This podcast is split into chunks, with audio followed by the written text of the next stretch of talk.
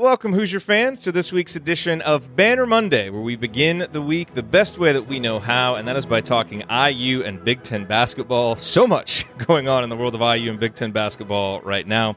Uh, and we're going to talk about it all. Mike DeCourcy is going to be here. Ryan Phillips will be here for a mailbag, so a jam packed edition. Uh, a couple quick housekeeping notes off the top. Coming up this week, Assembly Call Radio on Thursday night, and then, of course, the IU Notre Dame postgame show on Saturday as soon as that game ends. Remember to keep SeatGeek in mind for tickets, whether you're trying to get last minute Christmas presents or pick up tickets for the rest of Indiana's games, both in the non conference, big game against Arkansas coming up soon, uh, and then also for Big Ten play. Use the URL iutickets.shop. That'll take you right to the IU basketball page and use that promo code assembly to get $10 off. And then, of course, remember our friends at Homefield Apparel, uh, homefieldapparel.com. Use the promo code assembly20 to get 20% off the most comfortable and unique IU apparel anywhere. All right. And with that said, I am now pleased to welcome in for his regular segment from the Big Ten Network, the Sporting News, and Fox, one of the hardest working men in college hoops, the venerable Mike DeCourcy. And Mike is joining us from his home studio. And since he's associated with the Big Ten and he's at home, we know that he's winning. How you doing, Mike? I'm I'm doing great, Jerod. How are you? I am doing very well. Doing very well. So since the last time we talked, Indiana blew out Florida State, got blown out by Wisconsin, won a tough, ugly game at UConn, and then barely squeaked by Wisconsin, a team that was not supposed to have a pulse, but apparently does at home. So let me kind of phrase your Indiana discussion this way. Are you more optimistic or less optimistic about Indiana after the results of the last two weeks? Well, I, I think I'm more optimistic for accounting reasons because when we last spoke, they had played basically no high majors, and so therefore they had no high major wins. And now they've played three, four, and have three. So more optimistic, but still confused about who they are or who they want to be. Uh, I, I I like that they can be so many things. I think when we talked uh, on the podcast that I that I mentioned that I, I like the flexibility, the variability of what they can be. But I think the best teams figure out at least who is a you know who their A game is, who their B game is, and what they might want to change into because of a particular opponent. Eh, but if you start getting into five, six, seven different personalities, it becomes really hard to be good at any one of them. So you need to figure out who your five, not your five, but who your core is.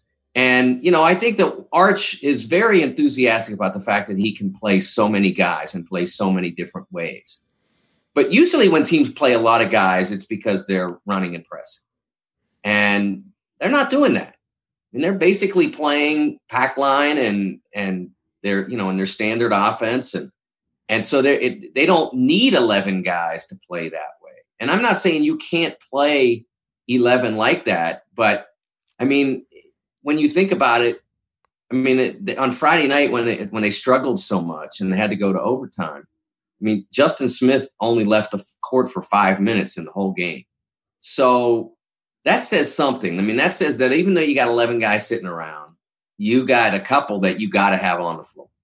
And if you don't have them on the floor, then you don't feel comfortable. Well, that's a start, but I still think you need to develop a, an identity of what you want to be at your best. This is who we want to be. This is what you practice to get to be. And I haven't really seen yet what they want that to be. And I think part of that, part of the reason we haven't seen that is because they can't get five guys to play consistently on defense together. And and so that that becomes okay, then well, we what we got to do some other things so that we can be good enough to win this game. Yeah, no, I mean that's a huge issue because Archie Miller clearly wants a program defined by defense, and right now the defense is very much a weak link, as we saw against Nebraska. We all hope that getting Rob Phinisee back will help to shore up some of the perimeter defense issues, but it's the, the problems seem to run deeper than just one guy, and that really leads into my next question, which is that Nebraska really seemed to show a formula that is going to be difficult for Indiana to contend with, which is to spread out the floor on offense, pack the paint on defense how would you expect or would you suggest Archie Miller try to adjust given the personnel that he has as the scouting report starts to become more standard for this Indiana group? Well, I would start by saying that spread out the floor on defense should not on offense. The the opposing team spreading out the floor on offense should not be a problem for this Indiana team. There's no reason in the world why Al Durham struggled as much against the bounce as he did on Friday night. He's he's too dynamic as a player, and and he and he certainly got solid length. So there's no reason why he shouldn't be able to guard a dribbler. But he really struggled with it. Rob is supposed to be a very good on ball defender. When you when you have when you're going against a perimeter that has three guys that can bounce it, you're only as good. Your defense is only as good as eh, the weakest guy against the bounce. I mean, it's really that simple. Uh, when Kentucky played last year in the Elite Eight, and they were going against Auburn's two great guards. Every, whoever they switched Tyler Herro onto onto went went off. And Ashton Hagans wasn't great, but he was fine. And so the the guy who Herro would would defend would go score 10 points in a row. And then they'd move him onto the other guy, and that guy would score 10 points in a row. And so that you know, you, you, if Rob is an improvement in what you have against the ball, that's good. But if you have a team like Nebraska that's willing to let any of its three perimeter guys drive it, then all three guys have to be able to stand up the ball and the help has to be good. And there are a lot of different factors, especially when you're playing a defense that's designed to be tight. And that's where the, the post comes back to, to into play.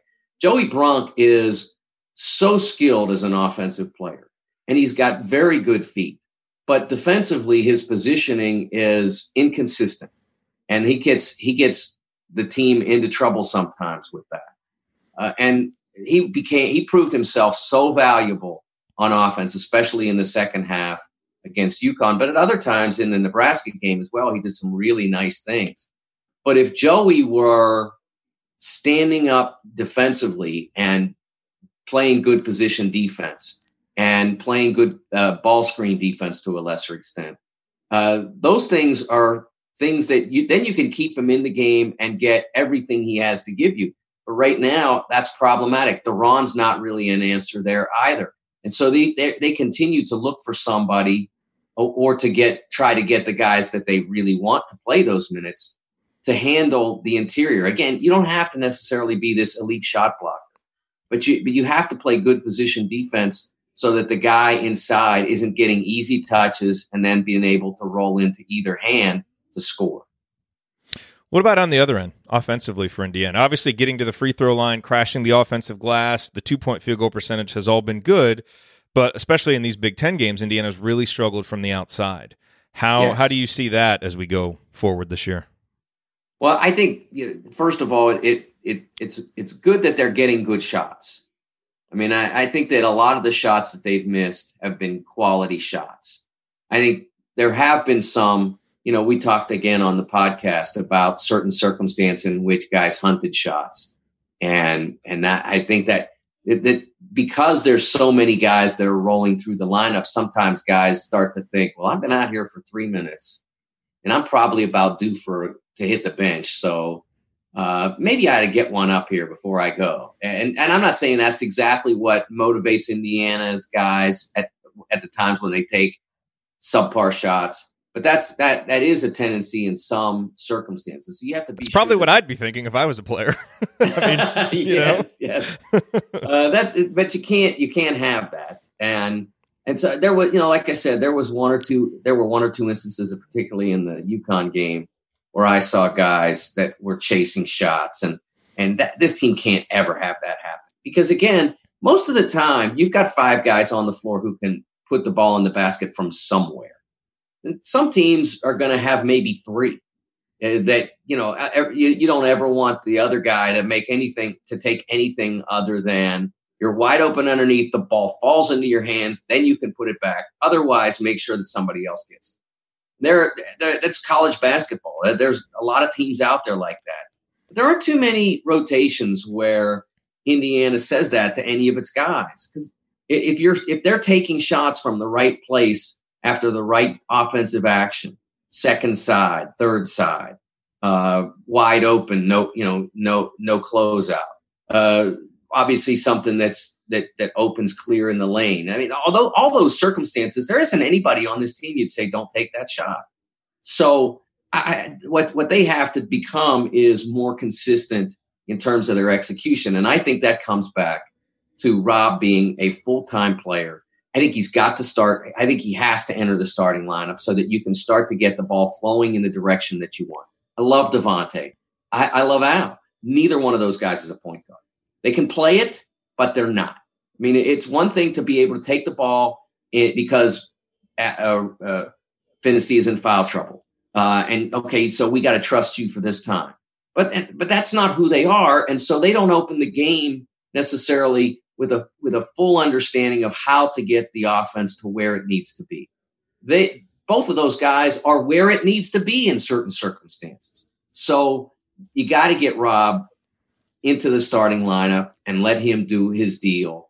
And and I think that to an extent, what we see over the next couple of weeks will give them that occasion. Now, I mean, somewhat that depends on what kind of fight Notre Dame puts up. You know how much of a, how much of an opportunity that is for them to to get better, and how much of an opportunity is like the Nebraska game was. Let's just get this one in the books, man. Get it on, get it as a W, and move on. That all depends on how how sharp Notre Dame is. They've had games where where they were awful and games where they were really good. And so, you know, obviously it's your job to make them look bad. Yep. Let's talk about the Big 10. Start out with power rankings. Do we want to do you want to just go Michigan State first? 12 teams tied for second and then Northwestern or do you- I thought maybe we could just make them all yeah make them all since they're all basically the same team home and road yeah know? no kidding uh, I, it, Ohio State is number one although you know it's funny because I heard so many people you know and I, of course I you know I don't talk about the polls so it wasn't me I can swear to that but so many of my colleagues in the media Ohio State has to be number one on on Monday morning, you know, or Monday afternoon. They have to be number one. It'd be ridiculous to keep KU and jump them up just because they were number two. No one remembered that no one on the road, no one wins on the road in the Big Ten, man. Right now, it doesn't happen. Literally. Yes, it does not. It's amazing. It's an amazing stat uh, because you know, I mean, I, I like that was my first occasion to see Nebraska. And I was going to check the Clemson, excuse me, the Creighton game out. Um, and you know they didn't give me a reason, as as as everyone knows. Uh, and so then, so that this became my first chance to really get a good look at them. And they certainly don't have enough guys, but the guys they have aren't bad. And because of the way they played in that game, uh, it worked because they they they. I don't know if that was the way they had designed it up all year, but all those ISOs they did, it worked really well for them. And they played good team basketball and they made it hard to play against them. And then, of course, they carried that into the home Purdue game as well. Uh, you so so you're looking at got at other than Nebraska, all the teams had you looked at them and said, "Well, I like that guy and I like that guy and he's a good player." And then you you watch them play some Northwestern kicking the heck out of Providence. You thought, well, at their absolute best, they can be a threat. Uh, but that every single team at home has won and every single team on the road has lost is astonishing. Because remember, that's pretty much everybody, except like you said, Michigan State's only one hasn't been on the road so far. So that's everybody one to thirteen. Do you? Let me ask you a question about. Do you think that there is something unique going on about that, or is this just kind of noisy data in a small sample size at the beginning of a long season? Like, are we going to look back on this and it's just like, oh yeah, you know that was crazy, but it normalized, or is there something unique about this? It's always been harder to win on the road in the Big Ten than most conferences because most of the time the the crowds are great. I mean, there are places you can go. Boston College. When's the last time they had a great crowd? I mean, that, that that's you know Florida State, a terrific program that often has not drawn well. Now, obviously, when they get Duke in there, I mean, it, they they fill it up, but often not not that tough to play against. And now the team is they, they're terrific and they may derive great confidence from playing at home, but the crowd doesn't make it the issue. And there are other places around the country in major conferences where that's the case. But that's not the case really almost anywhere in the Big. Big Ten has always been, it's been the attendance leader in college basketball for like 25, 28 years, probably pretty much however, however long they've been counting. Mm-hmm. you go on the road in the Big Ten, and first of all, you know you, you know you know you're in for it with the crowd, and and I think also, like I said, I mean, like Minnesota last night. I mean, I love Gabe Kalscheur as a player. I love Daniel Oturu. Marcus Carr has really given them something. They got five guys that anybody would be happy to have on their team. Now, may they may not be one to five on everybody's team, but they could. All those guys can play. So, I, so you get them in an environment where they're confident, excited, and, and a couple of shots drop, and the other couple of the other guys shots don't, and all of a sudden things start to go their way. So, I, I think by the time we get to the end of this season, it will have normalized. I mean, there Ohio State's going to be the Ohio State and Maryland and Michigan, Michigan State and Indiana, whoever you know, if Purdue straightens their deal out. I mean, every, they're all going to be up toward the top, and then there's certain teams that are going to be down toward the bottom, uh, and you know, and then the fight is going to be you know trying to be eight, trying to be seven, because those that's that's where somewhere in there that line will be drawn, and below you won't make it. So I, I think that we'll see it normalize in terms of uh, of overall records. But I do think that uh, it, it, always has been difficult to win on the road in this league, and I don't see that changing this year. From these first two games of the Big Ten season, what players or teams really stood out the most to you? Well, I think the, the first thing that I would say is that I think Kaleb Wesson's had some really impressive performances. Giorgi Bezhanishvili, I, I, some of the stuff that they did with the high low with uh, with him and Co- Kofi Cockburn uh, really impressive. I, Giorgi had two of the best plays I've seen all year. One was a ridiculous dunk, and I would never have known. I mean, I've watched him play like for a year and a half now. I had no idea he had hops like that. I mean, he was like he was like Dom or James Worthy. That's what he reminded me of when he when he came in with the one hand. Only difference was James did it with the right hand. It was an amazing dunk, and then a great play not long after that in the Michigan game, where Ayo Dosunmu came down the right side, where he really likes that right hand drive down the right side of the lane, but he got closed out, and I think. I'm trying to remember who it was that I think it was Isaiah that came up and closed, and I tipped it, and it tipped high. It didn't go, you know, it wasn't a rejection Livers tipped it and it floated. And so it floats up and, it, and it's going to land about two feet short of the rim. And Giorgi Gus comes flying in to grab it and and lays it in. And there was no reason in the world why he should have known to be there, except that he's Giorgi. So love what he's doing and, and really have been impressed by that. And then Anthony Cowan. Uh, Anthony has been honestly, I, I always liked him as a player and thought he was a really first rate Big Ten point guard. He's playing like an All American.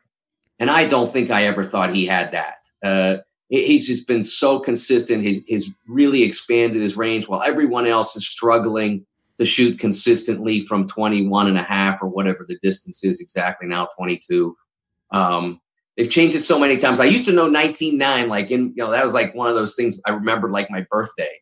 And they've changed it so many times since that now I don't know the exact number anymore.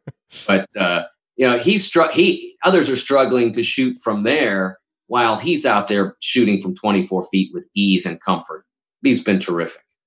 You mentioned earlier, um, you know, kind of this discussion about how Ohio State, you know, had to be number one, and we actually we got a listener question for you about that from Patrick, who said he'd love to hear you discuss the nuances of how national media members perceive teams, and then vote on a weekly basis for the top twenty-five. Because as he said last week, quite a few ranked teams lost uh, which contributed to multiple bad losses for those ranked teams um, and where they are in the ranking. So how like what what is your perception of how how that works? Oh man, uh, the it's it's such an interesting concept. I, I first of all, I don't I don't understand why anybody votes. It's so it's it's if you're doing it right, it's a lot of work, and they don't pay you. Like if they paid you, it would make sense, right? Like if even if you know, if they if they throw you, throw you a, a, few bucks a week, you'd be like, okay, I'm into that. I mean, that's another way to make a buck. And you know, I don't know how there's like 18, 20 weeks in the poll. And, you know, they buy a Christmas present or two, but they don't. They just want you to volunteer. So I think everybody that does it is nuts. That's first. Second, but in terms of uh, how they do it, I think they try. The ones who are conscientious, and I don't know what the number of that is, I think they try to to to evaluate based on resume and what what you've accomplished. And you know some of that is how little you've lost and some of that is how much you've won and some of it's who you beat and how you beat them and some of it's who you lost to and how you lost to them. Uh, but it's yeah obviously because everybody plays disparate schedules it's hard to always measure that. It, it, it's it's really difficult especially early in the year. And you know the one I, I did the reason i know that it's too much work to not get paid for is that in the early 90s i did it because it seemed like an honor. Uh, and i thought i thought it was. And so i did it for a couple of years. And the first year second year i did it um, i was the year that lasalle had lionel simmons uh, as a player of the year candidate. And they had they had like three four pros on their team and they were rolling through their league. Now they were in the metro atlantic then it was better then than it is now but it still was the metro atlantic it wasn't the big ten or the big east but they were a fabulous team they were tremendous. And they were like 20 whatever and one. And it wasn't a year when there were a lot of great teams that were obviously, uh, you know, above everybody. Maybe it was 91. I can't remember exactly. But, but whatever that year was, I kept voting them number one every week. And so it would be like whoever was number one that was like, you know, like 26, 20, 20 and six or 25 and three or whatever they were and then there'd be LaSalle somewhere down around sixth or seventh, and that little one in parentheses, and that was me. And when they, when they had a reunion for the team, I wrote, I wrote a note to their SID and I said, I'm insulted I'm not invited because I voted for you guys. I was one every week. But uh, it's it's it's frustrating because that kind of achievement, it's really hard to get people to pay attention to.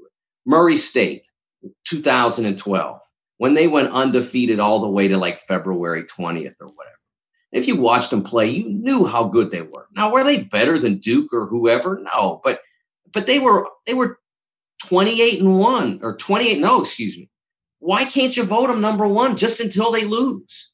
Can't? Really? Because it would undignify the poll? See, that's that's the kind of thing and Gonzaga has superseded that because even though their league's not great, um, you know, they've proven it by like just in the last couple of weeks they've gone out and beat Washington and and Arizona and somebody and somebody else, and they play Carolina this week. And so they've played those kind of people. So for the most part, people don't hold it against them any longer for their schedule.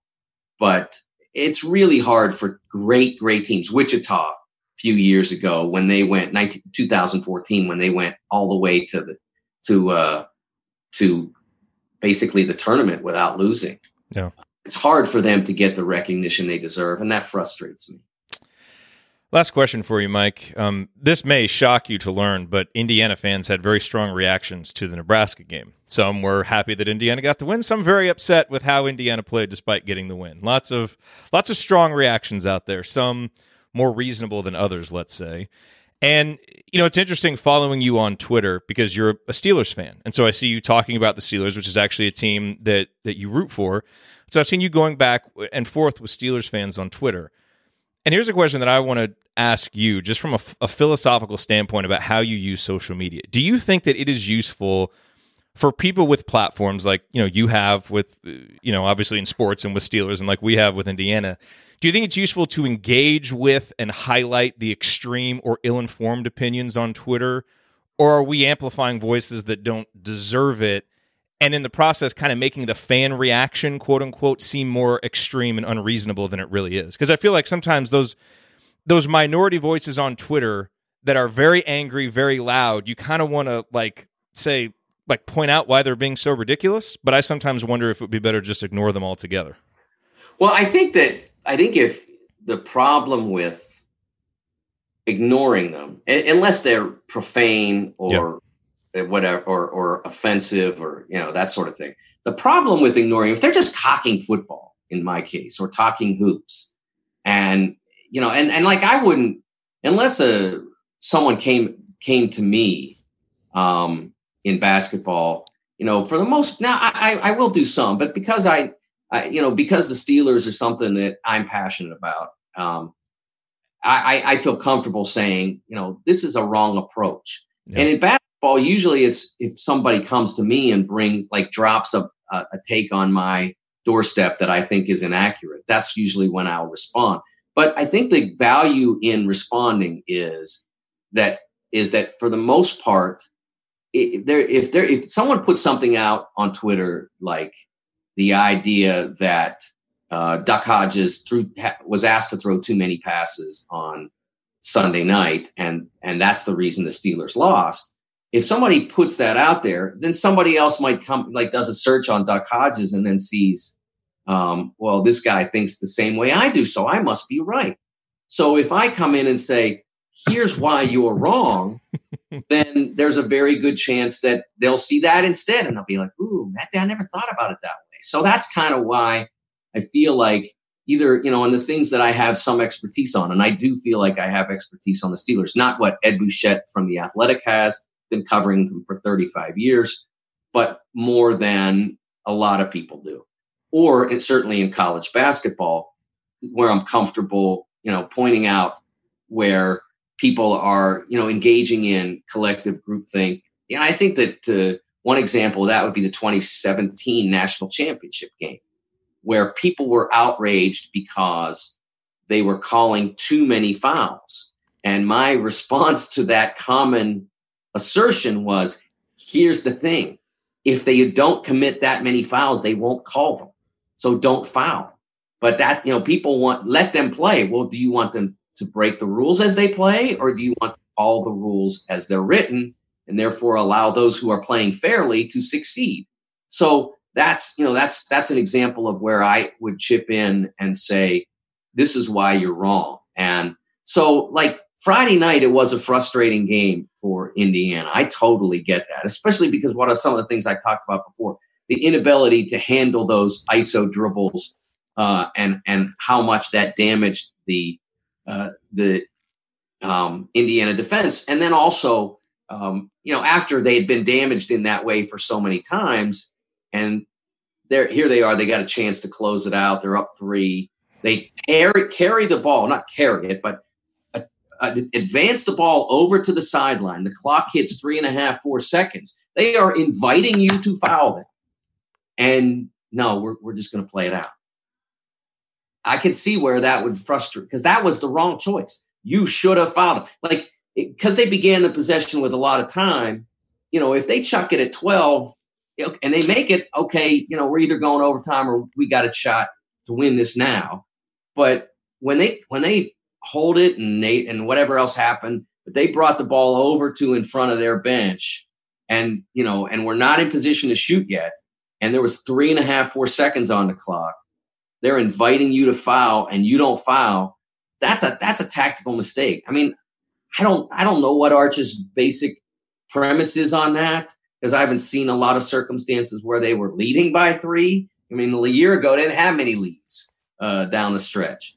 But I know his brother fouls on that every time because they got beat at, uh, at Xavier on one of those in the um, in the NCAA tournament 2007. Yeah, they had Greg Oden's team beat, and they didn't foul. And Ron Lewis put in a three from the top of the key, and they went and they went home, and Indiana went to the championship. Game. So I know I know Sean fouls every time. I I was surprised that Arch doing a lot of the things that Sean does uh, wasn't in and having worked with him for so long wasn't in that camp at least not in that circumstance. We talked about that on the postgame show. It was actually surprising to see archie at one point basically turn to the bench and ask what are we going to do? as if they didn't have like the plan set. He mentioned in the postgame that that was their plan to foul and they just didn't get it communicated.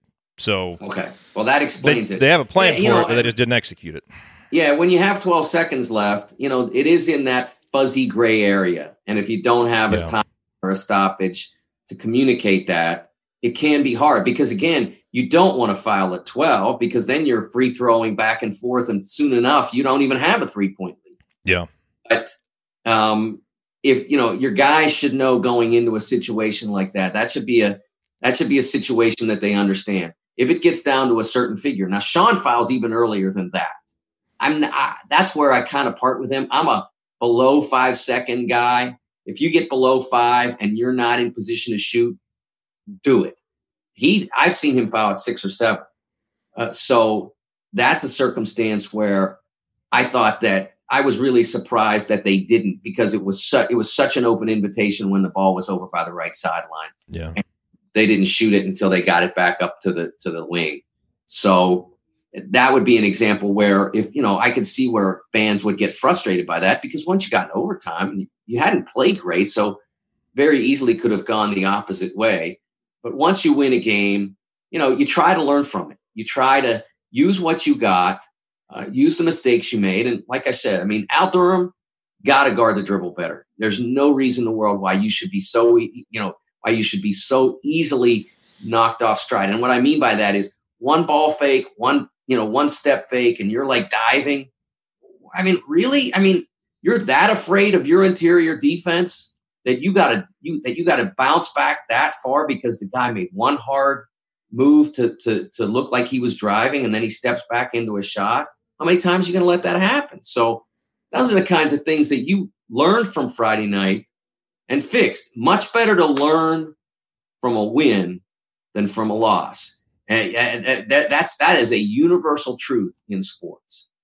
Amen to that, Mike. We always appreciate your time, and now we will part. And I think we're all rooting for Northwestern tonight, simply to see the most symmetrical Big Ten standings of all time. Everybody at one and one. I, I feel like that, would just hey, be the perfect way them. to enter the, the, you know the the Big Ten season. Just clean don't slate. Past them. It, it, it, I know. They, at their best, they're hard to play against. They, you know, they they don't defend great, but they can't, you know, and and they don't shoot great, but they can run really good offense and they can get hot. So you never know. Go do it, Northwestern. We're all behind you. Enjoy. Thanks, thanks, Mike. We'll talk to you. No, no banner Monday next week for Christmas, and then I think we'll do it the week after if you're available. I will look forward to it, Jerod. Thanks. Perfect. Thanks, Mike. Happy holidays. Merry Christmas. Happy holidays to everybody. Mm. Okay, the great Mike DeCourcy. We always appreciate him coming on and joining us on Mondays. Great insight there on the Hoosiers. And let's now bring in Ryan Phillips for the mailbag. I know uh, he's got about 20 minutes with him, so we want to get right to it and get to some of these questions. A lot of good questions came in. And, you know, we had a little bit of breaking news happen today, which I'm sure that you all know by now. Uh, Indiana Athletic Director Fred Glass kind of surprised a lot of people by announcing that he is retiring as an athletic director. Um, so, Ryan, I guess let's start out before we get into the questions. What was your initial reaction to hearing the news about Fred Glass? Surprise. I mean, eh, you know, if he was announcing now that he'd be done at the end of the year, you know, end of the the, the school year, um, not the school semester, uh, that would have been interesting. But he's he's out pretty quick. And, well, he said he's staying on till the end of the year, right? Oh, he's staying on to the end of the year. I thought he the, meant the end of the calendar year. No, the end of the bicentennial. So I think okay. it's going to be. It'll be until. Okay. Yeah, that doesn't surprise me as much. Uh, yeah. No, I I had seen it actually tweeted twice that he was leaving at the end of the year, meaning calendar year, and that shocked the heck out of me. I don't think I, but that doesn't seem right because they would never. Yeah, that was it. not my understanding of yeah, it. that would not that conclusion it, of academic year. Yeah, okay, it's academic year. Good, because I I saw some people, I saw two people tweet out that it was he was done and leaving. And you know, these are the kind of things where it's a if it's really a retirement, they give you a long lead. You would say it if you were leaving in December, you'd say it in August. You know, give them a long lead time to search for a new athletic director, all that stuff. Uh, look, I think Fred Glass has done some really good things uh, uh as the athletic director. I think he's done some. He's he's fallen short in some areas. Um, he probably held on to. It felt like he held on to Tom Crean a little long. Um, I know they won the Big Ten title you know, sort of towards the end of Crean's tenure, but it, it, it felt like that was falling apart for a long time. Um, I think that a lot of people were satisfied with the coaching search and finding Archie Miller. Um, but it's also a situation where it feels like the basketball program hasn't advanced. What, you know, it, it is everything you could possibly give to this basketball program being given with the facilities and all that. It seems that way. It doesn't seem like there are people are complaining about shortcomings in that area. Um, the football program has certainly advanced under his watch. Uh, it took a while, but it's finally looking like there's some traction forward, and there's been some investment there. Uh, baseball program has certainly been outstanding under his watch. Uh, I think some of that credit goes to Rick Greenspan for getting the approval for the new stadium under his watch. I mean, a couple of these things, you know, you have to kind of kind of combine with other people because uh, Rick Greenspan, I know he has a lot of detractors uh, who look back at his tenure negatively, and I understand why. but he also brought in Terry Hoeppner, who was a positive for IU athletics, uh, and he had he was the guy who got the agreement for all the new facilities, the the you know Cook Hall. The he he actually got the board of trustees to sign off on a new basketball arena that never got built. He got them to sign off, much on, to your chagrin. I know he got them to sign off on finishing the you know enclosing the football stadium and and building the new baseball softball complex. You know those things. Those are enormous investments, and I think that that um, Fred has run with those. I think the women's basketball program is in a lot better shape than when Fred showed up. Uh, soccer has continued to be a perennial, you know, national title contender, and they're going to get a new uh, a renovation to the facility, from what I understand. So, you know, there's a lot of positives in the IU athletics department. Uh, the problem is, is that the superstar program on campus still can't sort of get out of its own way, and we'll see. It's early in the season. Maybe that's the kind of thing where uh, in his swan song, we'll finally see this blossom. Um, but yeah, I mean, I think that there's certainly, as with any athletic director, I think nationally, there's positives and negatives to take away. Nobody's perfect.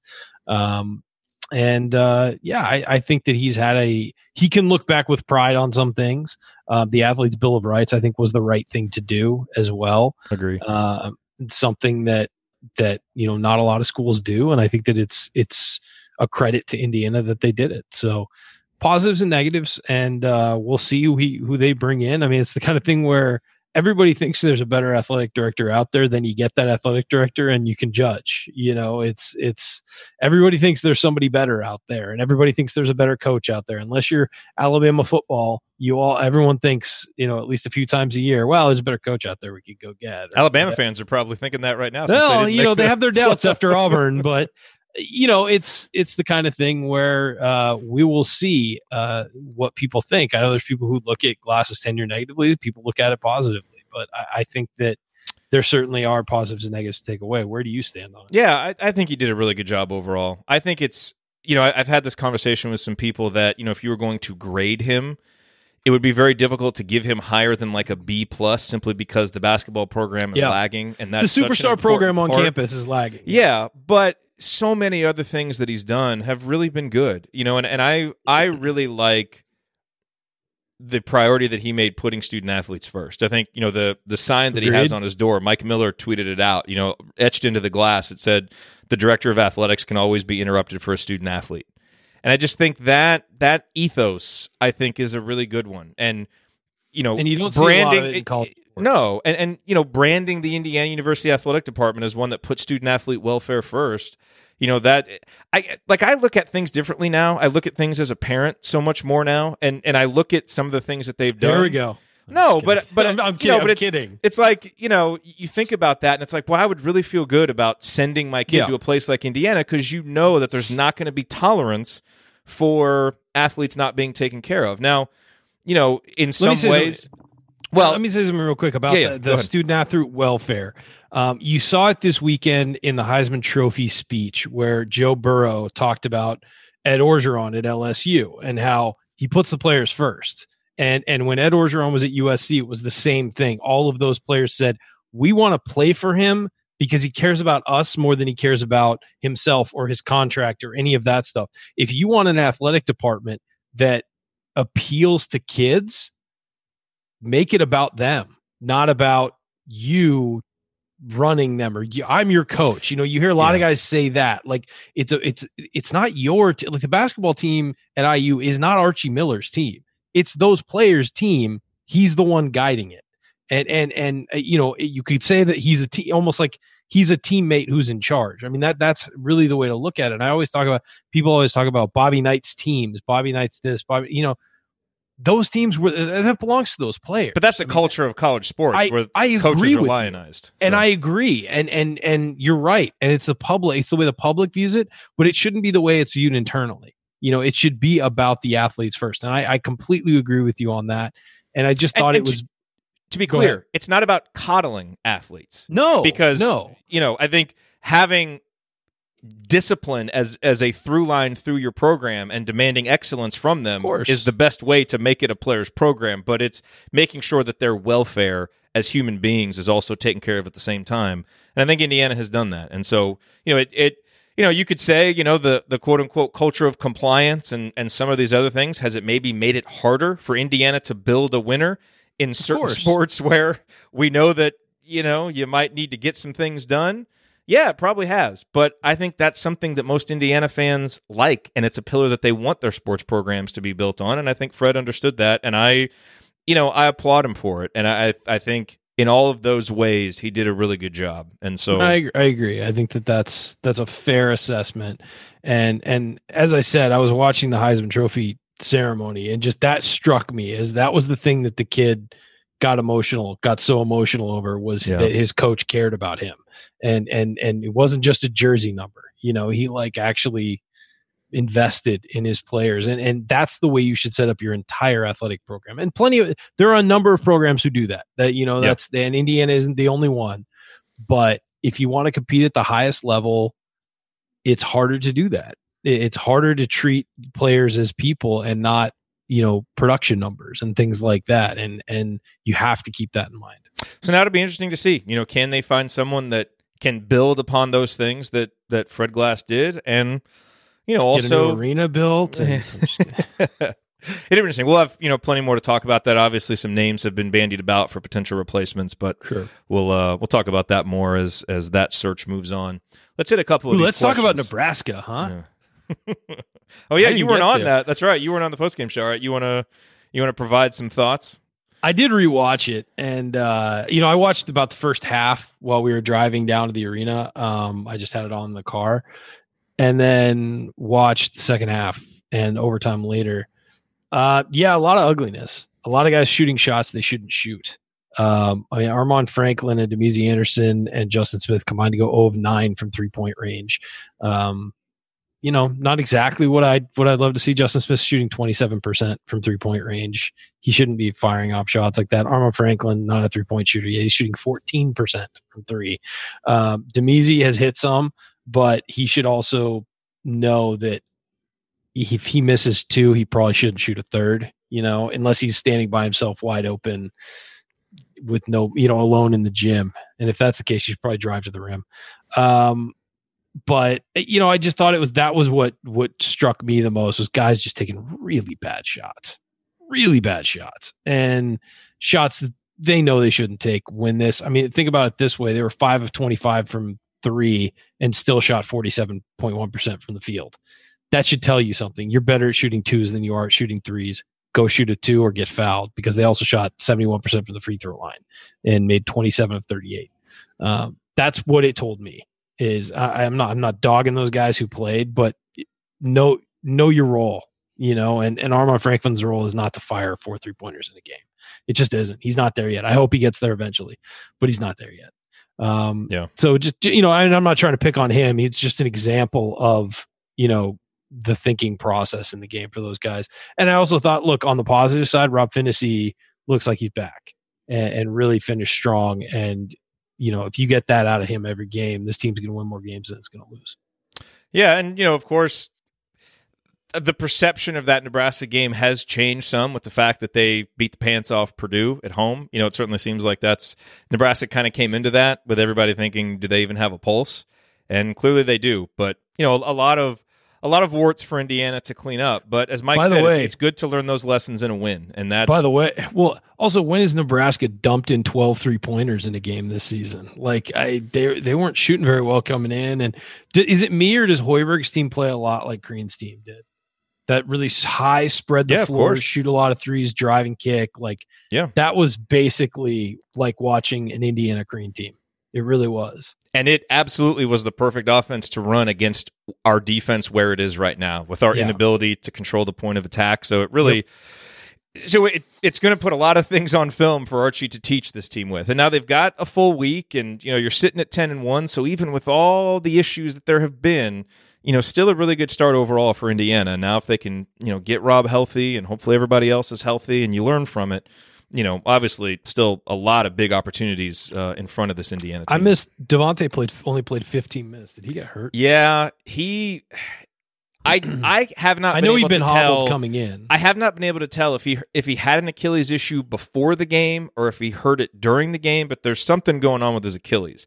Okay. I've tried to talk to some people and I haven't gotten like any anything kind of definitive on how healthy he is, but it's definitely a bit of a concern that's lingering. He's been the back of my struggling for a while. I know he's Yes. been awful for a while. Yes, so- and I don't think I don't think those struggles are just Devonte being Devonte because he hasn't quite looked right physically. Now, some of it is, you know, because some of the shots he's taken and some of the decisions he's made hasn't been good. But that's I'll be very interested to see that. What's a, you know what is his availability and what's his health like Saturday against Notre Dame. I Um, also saw that uh, Joey Brunk had four led the team with four turnovers. I don't think I want to know. Do I? It's no, you don't. Okay. you don't. Just leave it there. Yep. leave, leave it there. Um, okay, so we someone mentioned in the chat why is the pack line not functional at IU, which leads us into one of the other questions that we got from Jack, which is sometimes I wonder if our team, other than Rob, really understands what in your face defense really is. Uh, maybe Archie should show the guys films of the type of defense the 75, 76, and 81 teams played. What do you think? Uh, yeah, I, defense. well, I mean, I think if you if you put Quinn Buckner and Bobby Wilkerson at the top of this defense, it'd be awesome. you know, Yeah. like like so to this to this specific question, why is the pack line not functional? And it has been at times. This team has played really really good defense. Why is it struggling in particular this year? I think there's two reasons. One is inability Indiana's inability at the point of attack. Like Rob is a good on-ball defender.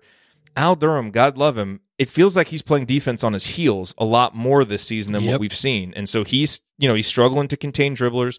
Armaan, I think, has potential to be a really mm-hmm. good defender. He's just a little bit inconsistent now. And Devonte has been up and down, in part, I think, because some of the injuries he's dealt with, and in part because he's kind of an up and down player. And so, and then, you know, when you have guys like Damezi and Jerome on the wings, they're trying and they're better, but they're still vulnerable. So Yeah. when you have that on the perimeter, Inability to stop the dribble is the. it just it puts I you into just- constant rotation and the pack line like that is a fundamental principle. It's the first thing that has to happen in the pack line. And then the other thing is you've had some consistency inconsistency with your post guys. You know joey brunk is still kind of learning and we've talked a lot about you know his issue, issues with hedging. And archie even talked about with trace you know he's got to be a guy who doesn't coast on defense. He's got to pay attention more to the details you know and he's still learning the system so I think those two issues are creating issues at the point of attack and then issues with help and rotations that other teams are just picking apart right now. And so both of them are going to need to get fixed for this defense to kind of be the solid cohesive unit that it needs to be. So I, you know, the pack line itself can work. It's not like now the three point line's extended a little bit and the pack line is obsolete. Right No. now, our guys just aren't executing. There haven't really been any types of adjustments and it's you know it's just something that's going to have to get better individual players are going to have to improve and the coach may have to make some adjustments if they don't that to me is where we're at with the defense Yeah, I mean that's that's fair. I just think it's it's the inability to stop the dribble, and then you know the tenet of the pack line is that you have help off the dribble. Well, when you have help, but the guy is piercing the defense deeper than he should be, that leaves more room for the help to rotate to his guy, and then more room for that help to rotate to his guy, and it's a cumulative domino effect. You've got to stop the ball, as you said, at the point of attack or at the at the crease where the you know where the offense wants to drive in. yeah and you know I, saw someone here you know i have my doubts about the pack line i do too but it's in this in this vein i have doubts about the pack line if you're going to run it you've got to be committed to it you've got to recruit to it and you've got to build your program around it which Yeah. means you need guys who can do all the things we just talked about in their skill set and you need guys who stick around and are old. You know, this Indiana team still is working in a bunch of new players. Like we haven't reached that point where we've gotten old and, and are going to stay old yet. And I feel like you need that for the pack line to be successful. Now, should it I be mean, like look at that in year three? That's a fair discussion. I think that's why we're all a little bit frustrated. But that's still why I'm not yet ready to just pin it on the type of defense. Our No, program still isn't ready to run it the right way, unfortunately. And there are different reasons for blame there. That's a different conversation. But if it comes just to the defense, you know, I think you got to at least be fair. Um, that Any got to get the right guys running. when run too. correctly works. yes. Any system when run correctly works. It's it's whether it's the motion offense, whether it's you know a zone defense, whatever. If you run it the right way, it can't be beat. That's why they made the system. It, it, but the key is offense is going to try and find holes in your system, and you have to outsmart the offense or just beat the offense straight up. I mean, Yeah. that's that's the way it works. You know, everybody runs versions of the exact same thing. It's about who runs it the best. Yeah. And And to Joel's so point in the it. chat, you know, has Al ever guarded the other team's number one? No. The pack line is not going to work if Al Durham is is your lead defender out front. It doesn't fit his strengths, his skill Yeah. set as a basketball player. That's so why you need Rob Phinisee. right, and so uh, those criticisms of Al, in part, he's in a position to not succeed, you know, but he still has to get better too because he's the guy running it right now. So Yeah. it's there's you know there's nuance. There's there. layers it's- to it, There are layers to it, and there's no simple answer except for you know Rob Phinisee come back and just guard all three ball handlers. He can do that, right? Um, I know you need to get out of here. Can you take another question? Yeah, yeah. yeah. I, I got 10 minutes. Um, okay, so from JD, he says, I like predictive analytics, but do we overrate their importance game to game, especially early in the season? Teams can definitely get better or at least play on the higher end. Nebraska being the obvious example, do we occasionally forget that these are games played by human beings, not robots? Yes. I've thought about this a lot since the Nebraska game, actually. actually. These are human beings. And also early in the season, predictive analytics, the sample size is small. So, you know, I mean, nobody knew that Nebraska had the ability to come out and nail that many three pointers or do whatever they did because they hadn't shown it yet. That doesn't mean they can't do it. So I, I think that on a on a year long trend, predictive analytics are pretty good.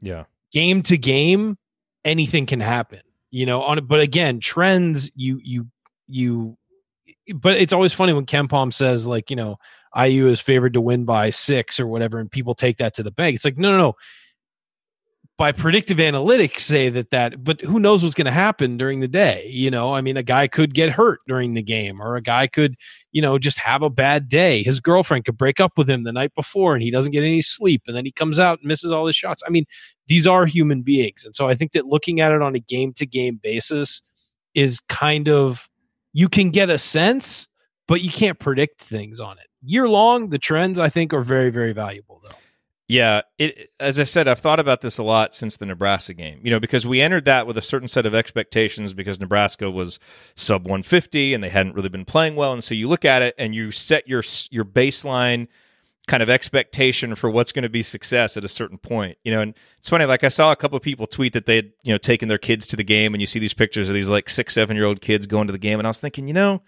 I was like, man, back when I was going to the games with my dad, if I had gone to this game, I would have been ecstatic that Indiana won, had fun watching a really exciting game, and I wouldn't have thought about the fact that, you know, well, Indiana didn't play very well because Nebraska isn't a good team. And granted, that would have been an overly simplistic way to look at it. I'm not saying that some of the critiques of Indiana aren't warranted, they are. But as I reflect on how we approach that post game show, I will say one thing I wish we had done more of is acknowledge that the game didn't go how we expected, how we wanted, you know, either our expectations or even the coaches and the players' expectations. It went totally haywire, and that team still rallied together and found a way to win it. And that should have been given more credit. Because it relying on its two most important players too. If you Yeah, notice that, and- and, and- that's how often have you know Phinisee and Trace Jackson Davis spent time on the court together this Yeah. year, let alone led Indiana to a win. I thought that was the biggest development for me in that overtime was that Rob Phinisee took over, and so did Trace Jackson Davis. I mean, those were the two guys that Yeah. they relied on. And that Damezi Anderson was a gold jersey winner on the court at the end of the game and made hustle plays and made free Yeah. throws. You know, like so that's the thing. And and so I think that's what's important to keep in mind on an individual game basis.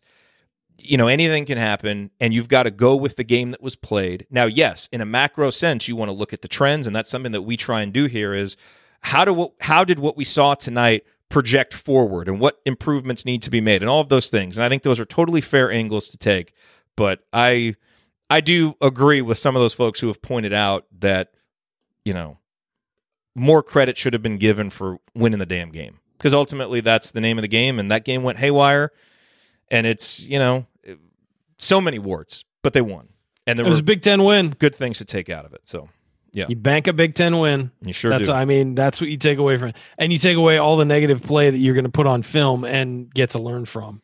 Um, but yeah, anytime you can get anytime you get a win in the Big Ten, I know this is not 1970, 1980s Indiana. This conference is a lot tougher top to bottom than it used to be.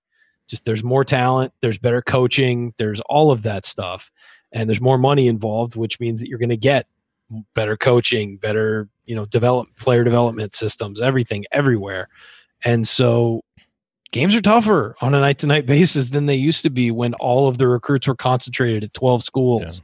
You know, I mean it's it's a different world.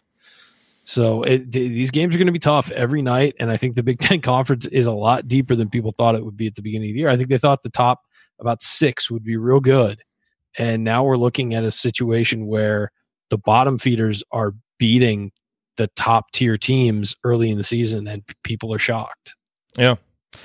Now, Hoosiers better play better because it, oh, they got to play it's, better. It's definitely fair that I think if they had played that way against 12 other Big Ten teams, they probably lose. Sure. if they play that way Saturday, they're going to lose to Notre Dame. So hopefully lessons are learned. Guys play better, you know, to the extent that fatigue from the New York trip was an issue. And I've actually had a lot of people tell me that that is pretty legitimate in this case. Obviously, you have a, a whole week here to get past that. So let's go. You know, yeah, that was a quick turnaround. I didn't our, think about that because it was a Friday game. I yeah, it felt like a Saturday for some reason for me on Friday, so I didn't. Yeah, and they didn't consider... they didn't get in until five a.m. I guess that next day. No. So I've I kind of dismissed that initially, but I've actually had some people say no, it was actually well, and especially somewhat legitimate in this case. It's the, it's the end of the semester too, so yeah. there's a lot going on. Yep. Um, last question for you, Ryan. Uh, any theories on all the upsets and close calls in college basketball?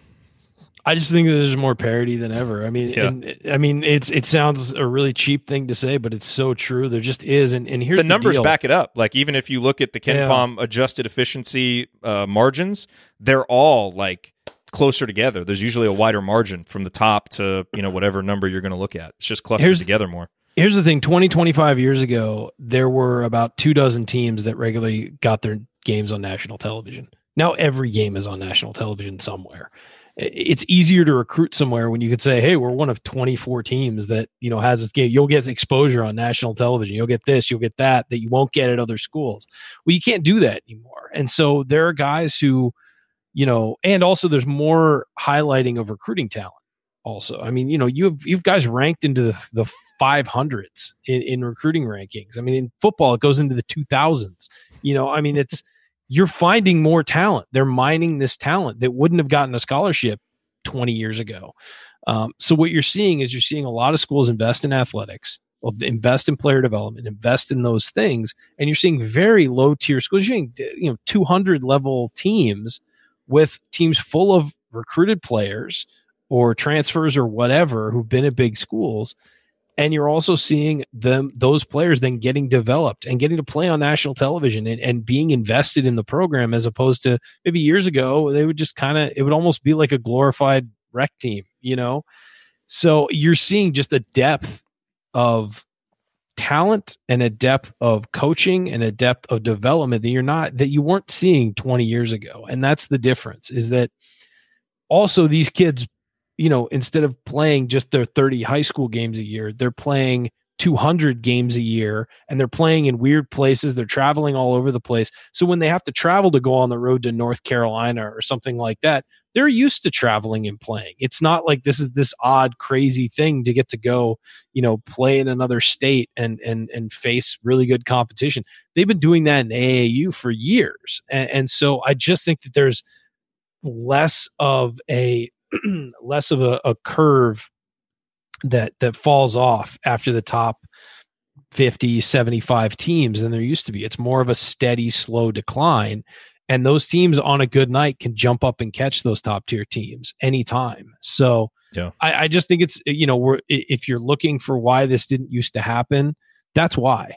Is that these kids are playing top tier basketball for years before they get the chance to play in college whereas they used to just play you know when I was when I was playing, uh, we played our 30 high school games. We played some travel games, but we played them around California. We never left the state to play basketball, and that was you know 20 years ago. It wasn't that long ago, and and so this has completely changed the way that you know people play basketball and people the way that kids develop and um so yeah i think that has a lot to do with it and i think the exposure these guys get at a you know again, when a team goes into North Carolina, it's not like they're not used to being on TV. They're, every game they play is almost certainly on TV.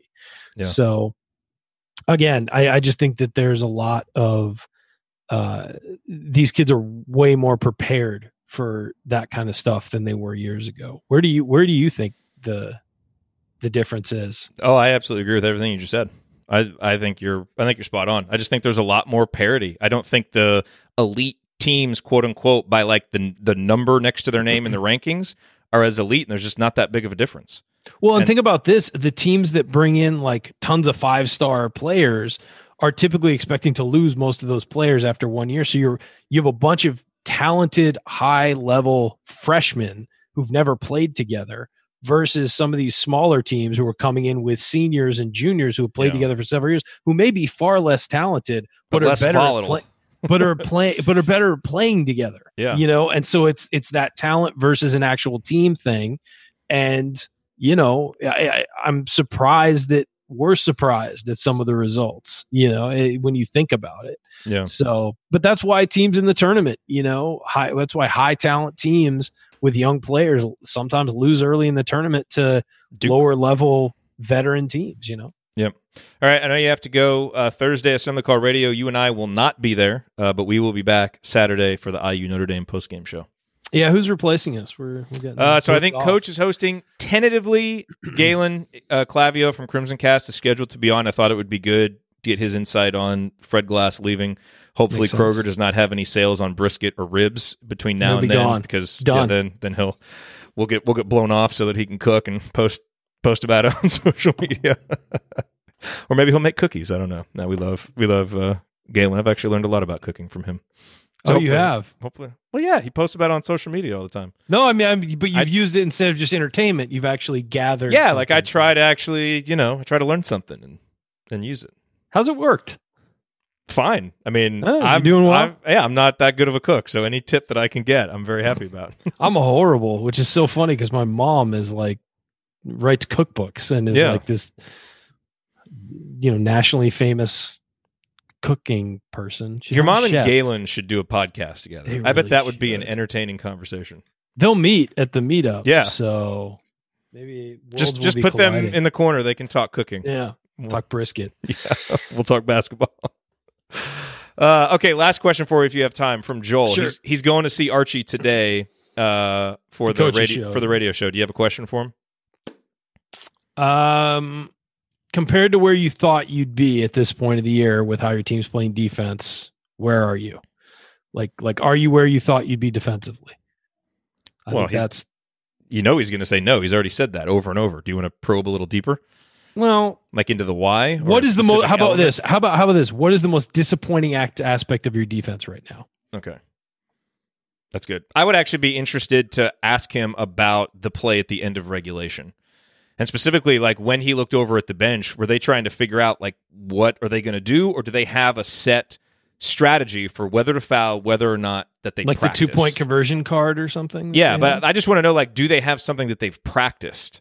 Um, because it just it felt like there was some confusion there, and it seemed like he acknowledged that in his post game. I would just like to know the actual philosophy and if it's something they've specifically worked on Right. for those moments, or if you know they were kind of caught with that as something they just hadn't installed yet. I'd be that's a good to one. know that. Joel, you got two options. Yep, two options.